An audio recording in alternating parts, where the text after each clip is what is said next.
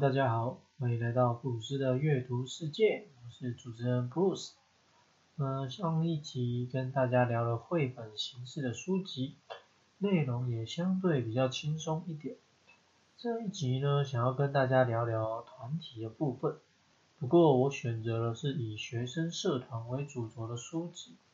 呃，主要也不是想要勾勒大家的青涩岁月，事实上这是一本由社团老师写的书，所以我想切入的角度应该还是蛮符合大人的观点。啊，另外就是这本书直接说了什么样的人适合读这本书呢？我有以下这些类别，呃，不晓得如何指导年轻员工的人，团队的经营者，带领服务业或是贩售业，然后女性成员为多数的团队，希望打造尊重多元的团队。希望下属或是后辈成为具备挑战自我能力的人。那么，如果你对于橘色恶魔有那么一点点印象的话，我觉得你应该可以稍微理解为什么这些人读这一本书。那今天比较不一样，今天在请大家去找这本书来看之前，呃，我建议你可以先上网查京都局高校的吹奏部。另外，作者提到自己的背景啊，因为是教育工作者跟音乐家，所以也推荐就是老师或是教练的从业从业人员来阅读。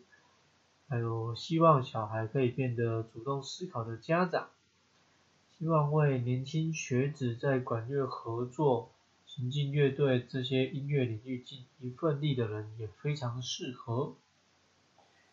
呃，从我的角度来看的话，我觉得这是一本很适合任何家长或是希望为教育出力的大人都可以看的书。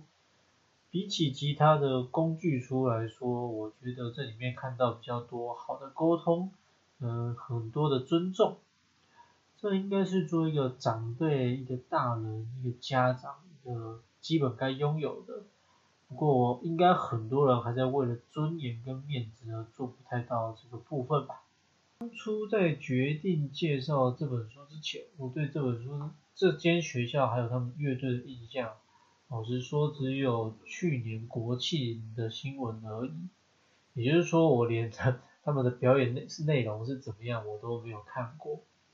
不过就是因为在这群孩子回去日本之后啊，我发现居然有出了这么一本书，然后主要是标题就让我很感兴趣，我很想知道。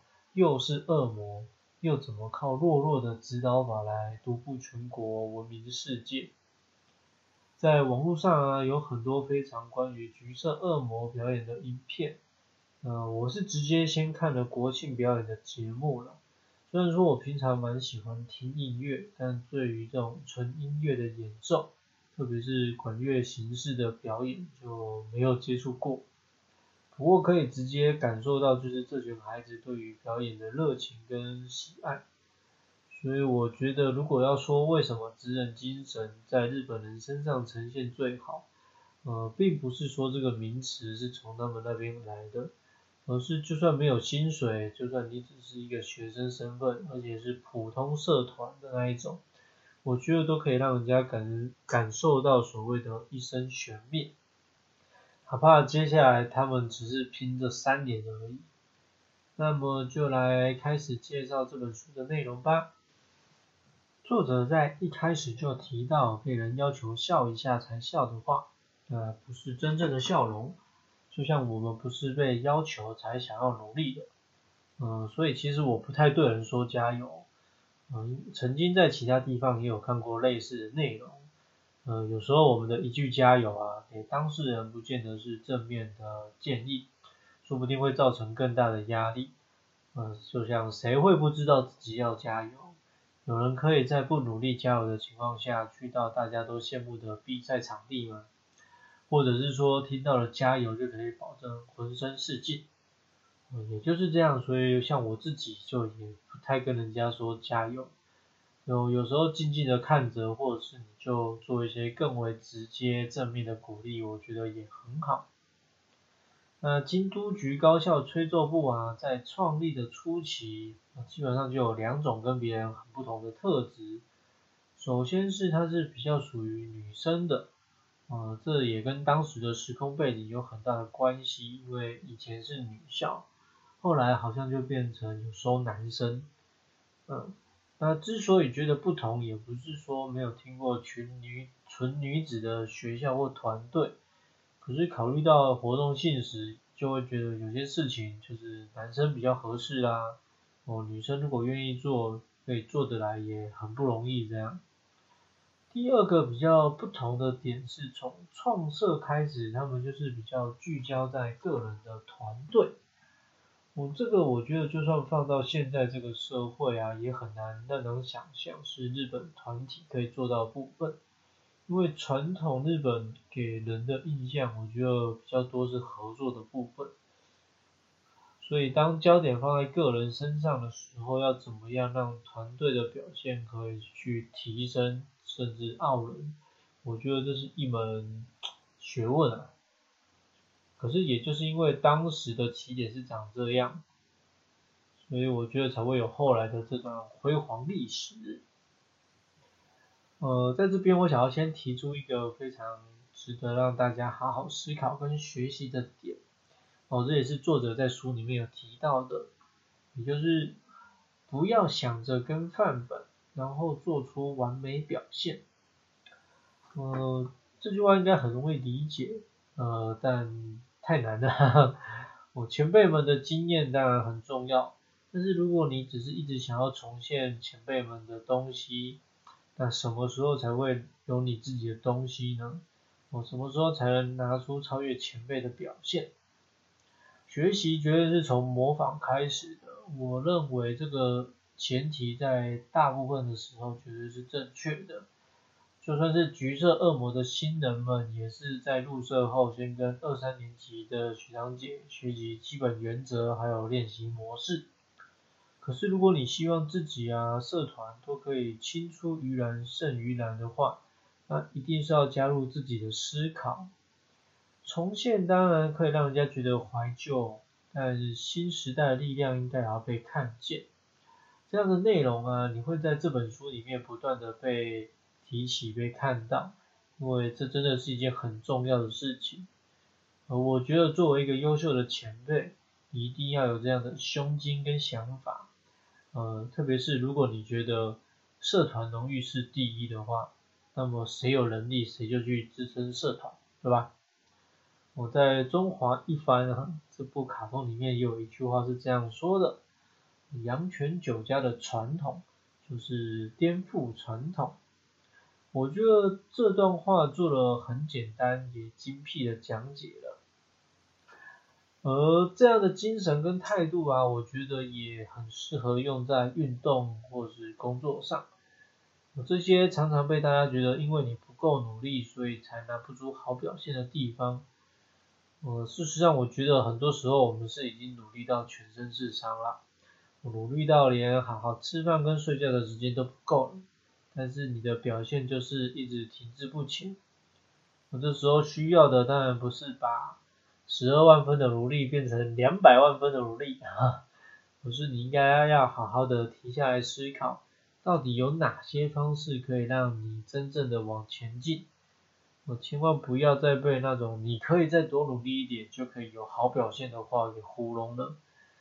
啊，即便是那种扬名国际的百年老店，如果不顺应时代潮流做出一些调整跟变更的话，还是会慢慢的消失的。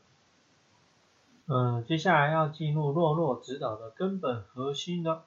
哦，大家如果有听过关于领导统御的内容啊，通常我们会看到两种比较主要的风格，一种是做到死的长官，就是凡事会亲力亲为，能力很好，态度也很好，团队在他的带领之下，每个人也都相当的不错。另外一种风格就是主管摆烂，或是能力值比较低。而因为下面的人都是人人义士，每个人都可以做好自己的分内之事，然后让团队的任务顺利完成。那么如果你是主管的话，你会想要成为哪一种呢？第一种其实是自己掌控性可以比较大的，那第二种其实就是比较可遇不可求的。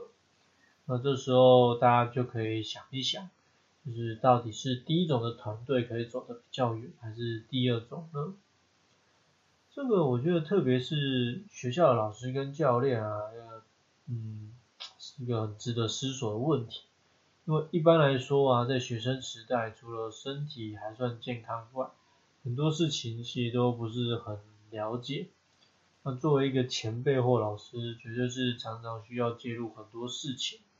呃，提供技术啦、观念等等。可是这样的做法可以让新人或者是孩子们成长到什么样的地步呢？我会这样想要提这件事情，是因为我觉得，当然很多时候在现场，我们都知道事情没有办法这样单纯的思考，我背后会牵扯一些利益，哦，特别是老师跟教练的饭碗。可是，如果作为一个大人呢，我们没有办法好好栽培下一代的话，这个社会跟国家的未来会怎样呢？我自己是一直觉得不要老说一代不如一代，因为当大环境变得不好，大人都自顾不暇的时候，怎么可能有办法去好好教养下一代？但很多时候我们真的有过不好吗？还是责任感变差了，知识感变多了呢？我关于教育的事情，我觉得是可以谈很多很多的。我不过先回过头来说，作者自己是社团老师，在带领这个团队的时候，就有先想过这个问题。那我认为这也是为什么想要介绍这本书给大家的用意之一。呃，不管我们是领导者还是下属，嗯，都需要好好先面对这个问题才是。那说了这么多，到现在。大家有没有觉得，那到底弱弱指导的本质是什么？我书里面作者有直接简单明了的说了，用相对的概念来说啊，唯一的强者也就是老师啊，作者自己本人。那么第一个的弱指的是社团干部，哦，这些社团干部呢，同时也是扮演着桥梁的角色。第二个弱呢，就是社团的其他成员。所以弱弱指导讲的是用比较没有那么弱的干部去指导更为弱的成员，呃，那因为是社团学生社团的性质，这时候肯定也会有家长加入的角色，一样是定位在桥梁的部分。书里面啊都有提到一些相关内容，我这边就卖点关子哈，有兴趣的朋友就去把书找来看喽。那至于洛洛指导的原则跟实际操作的大方向有哪些？老实说啊，我自己看完的感觉是，其实也不是很特别的想法。不过可以出书分享，嗯，或者是其他人因为做不来，我觉得很大的原因是取决于开头说的尊重。内容就这边也不多说，不过在这边一样再邀请大家想一想是。如果自己是属于强者的角色啊，在你眼里那些弱弱们，你愿意给他们多少的尊重？谈到尊重，我们就会谈到自律。谈到自律啊，我觉得就要看大人或是所谓的强者们有多少意愿放手。我这一定是一环扣着一环不过最重要也是最基本的尊重啊，我觉得很容易在一开始就让大家在这里阵亡了啊。这几年还有一个很流行的心理学名词，我们叫它赋权，英文是 empower。我这个就应该也不用多做解释。哦，但为什么赋权会慢慢流行，被大家倡导？我觉得主要是因为我们太不容易相信别人，以及对别人的所作所为感到不放心这样。但是。人要成长啊，绝对是需要去接受挑战，然后自己处理挑战。所以，如果强者们一直抓着权力不放，那么弱弱们到底何时才能开始真正成长，甚至独当一面？我觉得这其实不需要任何的检测或工具评估，只要你愿意放手，那么它马上就可以开始啦。嗯，要来分享这本书里面我觉得最最最最最重要的观点啦。那就是与其在大型比赛中拿到奖项，跟更重要的是要让学生体验其他地方也无法提供的经验。我在学生时代好像时间很多，但不过我们在学习跟在学校里面，我被各式各样的事情所填满了。我读万卷书不如行万里路，我们的所见所闻都不及亲身体验来的让人印象深刻，更何况还是跟一群好伙伴共同经验。所以如果今天有一个媒介啊，可以让人到处去走走看看，我觉得这样的想法绝对是很重要的。我毕竟很多时候在大人的眼里，或者是在小孩的心里，想的是分数、是名次、是胜负，但真的很多事情都比这些事情重要。特别是在学生时代的普通社团，学习到成长，然后感受到平常没有体验到的经验，我觉得都会比那一次的胜负来的重要。当然，赢了也会让人家很开心。但我觉得开心的感觉，还有事后你回想起会琢磨的记忆点，应该更多是在胜负之外的内容。哦，书本的最后，作者提到了自己在教职工作退休了，指导橘色恶魔的工作，当然也交接给其他的老师。哦，不过自己在管乐宣传的部分，还是在持续努力着。关于洛洛指导的大原则，不教导，哦，不下指令。不接近，不过问。我觉得如果有一个地方要能够发展成这样啊，应该要经过很多的纠结跟努力吧。我，虽然这比较像是个人经验，再再怎么说就是胜者为王哈。